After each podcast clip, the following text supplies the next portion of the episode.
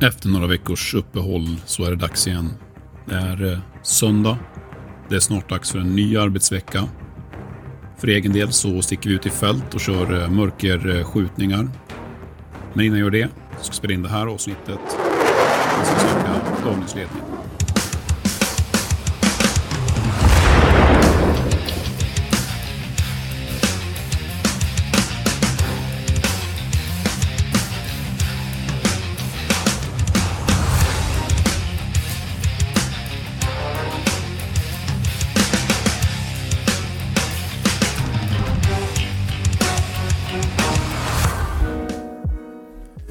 Vi är äntligen tillbaka. Och jag har insett att det var väldigt enkelt att förhålla sig till ett avsnitt i veckan när jag hade semester och innan mina värnpliktiga ryckte in. Men nu när jag faktiskt måste jobba också så har det varit lite svårt. Och när jag väl har varit ledig så har inspirationen inte funnits där och när inspirationen har funnits så har jag inte riktigt kunnat prioritera tiden för det. Så tyvärr antar jag att det kommer bli avsnitt beroende på när jag kan istället för när jag vill. Och hösten är en extremt intensiv period när man jobbar med GU.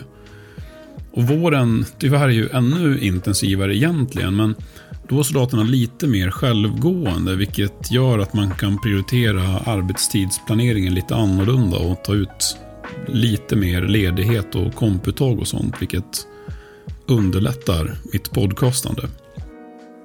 Men nog om det. Nu tänkte jag vi skulle prata om övningsledning och fokuset, precis som i förra avsnittet, kommer att vara SUSA eller stridsutbildning med skarp ammunition.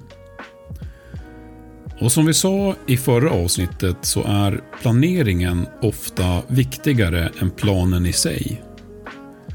Om jag har gjort en bra planering så kan jag vara flexibel i mitt genomförande och göra små justeringar i genomförandet allt eftersom övningen fortskrider.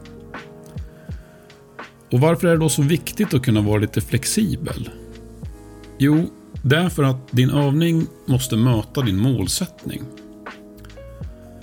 Och jag tjatar ganska mycket om vikten av målsättningar och krav och det är helt enkelt eftersom att det är det som gör att vår övning faktiskt ger någonting. Ponera att vi håller en skjutning för en grupp och att varje soldat skjuter två magasin per genomförande. Det innebär att varje grupp skjuter ammunition för strax över 8000 kronor per genomförande. En skjutdag med en hel pluton där varje grupp går fyra genomföranden kommer då att kosta oss 128 000 kronor bara i ammunition till automatkarbinerna. Och lägg till all arbetstid för planering och biträden, drivmedel och om det är anställda soldater så är det svin mycket arbetstid och, och, och så vidare. Och vårt ansvar är att förvalta det här kapitalet och att vi förädlar det från pengar till faktisk ökad förmåga. Och därför är det oerhört viktigt att du har en bra och relevant målsättning till att börja med. Men också att du har den i åtanke under genomförandet för att se till att du faktiskt når målet också. För att hjälpa dig att hålla övningen på rätt kurs och se till att målsättningen möts, så har du dina krav. Det vill säga de saker du fastställt att truppen måste göra för att nå målsättningen. Om truppen börjar glida från kravställningen så behöver du utvärdera, coacha eller till och med utbilda dem att vidta rätt åtgärder. Och märker du att de börjar äga övningen och gå händelserna i förväg så behöver du lägga om övningen genom att ändra någon förutsättning, duka om eller stegra övningen. Och just en stegringsplan är viktigt. Vissa brukar till och med säga att varje stridsskjutning måste ha en stegringsplan. Och jag kan vara beredd att hålla med där.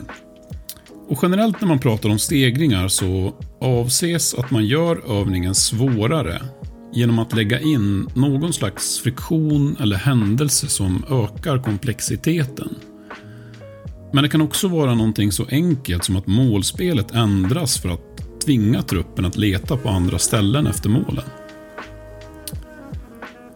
Och dina stegringsalternativ bör såklart även de gå mot övningens mål. Men för att göra det enkelt för sig så kan man tänka i banorna vilka friktioner kan uppstå för truppen som löser den här uppgiften? Vanliga varianter är såklart olika typer av skadeutfall. Allt ifrån att en av soldaterna måste tosas till att gruppchefen blir satt ur spel så att ställföreträdaren eller någon annan soldat måste ta befälet.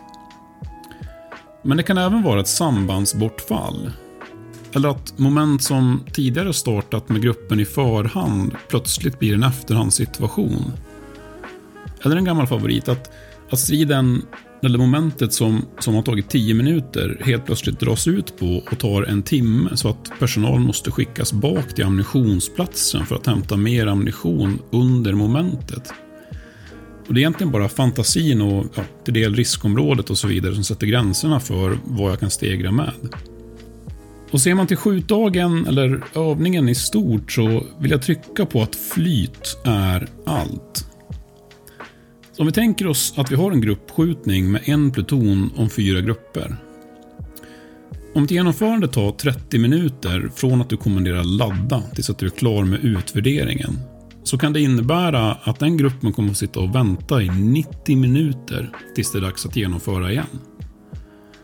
Och Det är ganska mycket utbildningstid som bränns inne genom att de sitter och stirrar in i en eld i bakre läget. Och en bakomstation är ett sätt att lösa det här på. Men det kräver också att bandbredden finns för att faktiskt driva en bakomstation i form av personal eller att soldaterna själva är på en sån nivå att de kan driva en bakomstation själva. Men det viktigaste av allt är dock att alla tidstjuvar som kan elimineras tas bort. Och att övningen struktureras så att ingen trafikstockning sker. Och Det är ganska grundläggande, men det är förvånansvärt ofta som jag ser yrkesofficerare som inte har det här upplägget. Men se till att din övningsterräng har en plats där truppen laddar, en plats där övningen faktiskt äger rum, en plats för patronur och en plats för utvärdering. Och se det här som ett kretslopp, där truppen går runt. Och Syftet med det är att hålla själva övningsterrängen öppen så att nya moment kan starta senast när gruppen som nyss genomfört utvärderar. Och allra helst redan medan de börjar genomföra patronur. Vilket för oss in på det här med utvärdering. Och där kommer jag dela in det i tre stycken olika skeden. Coachning, utvärdering och erfarenhetshantering. Och coachning kan vi kalla det som sker under momentet. Där är du på den enskilde om att uppträda aktivt i eldställningen, tänka på 2 till 1 och liknande sådana saker för att hjälpa dem att lyckas och för att hålla övningen säker. Och I det här skedet så kännetecknas din feedback av direkta kommandon och korta tydliga tips.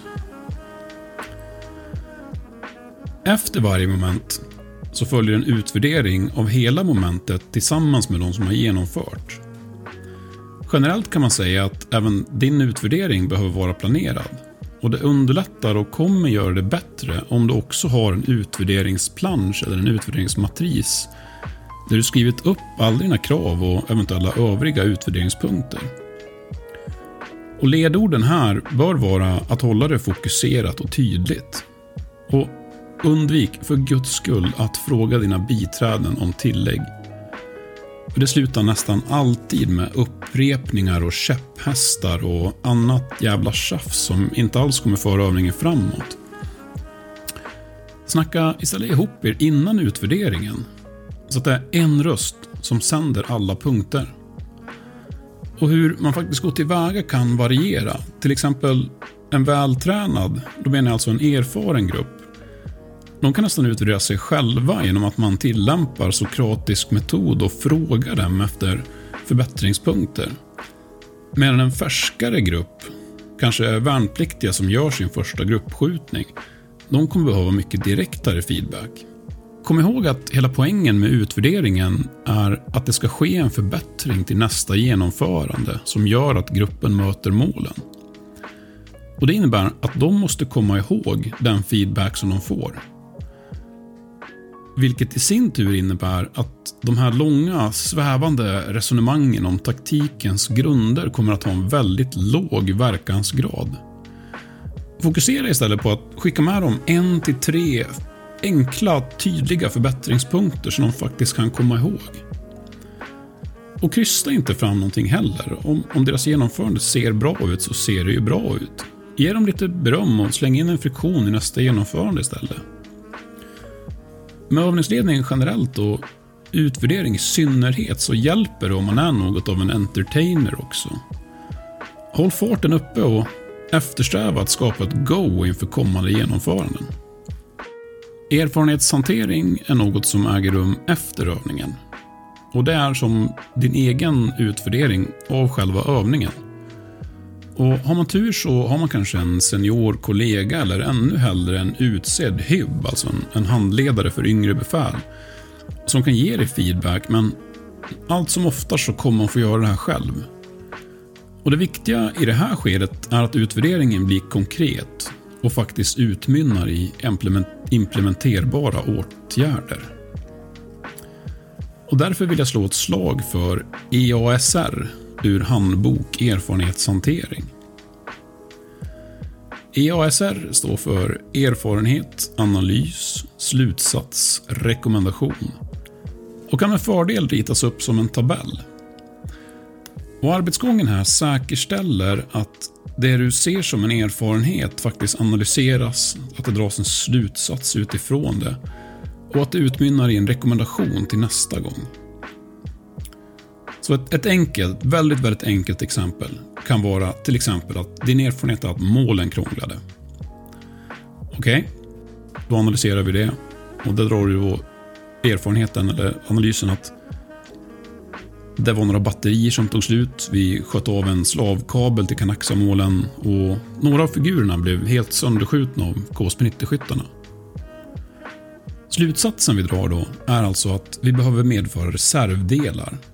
Vilket utmynnar i den konkreta rekommendationen att inför kommande skjutdag så tar du med dig åtta stycken extra batterier, frys, fyra fräscha figurer och två extra slavkablar till målmekanismerna.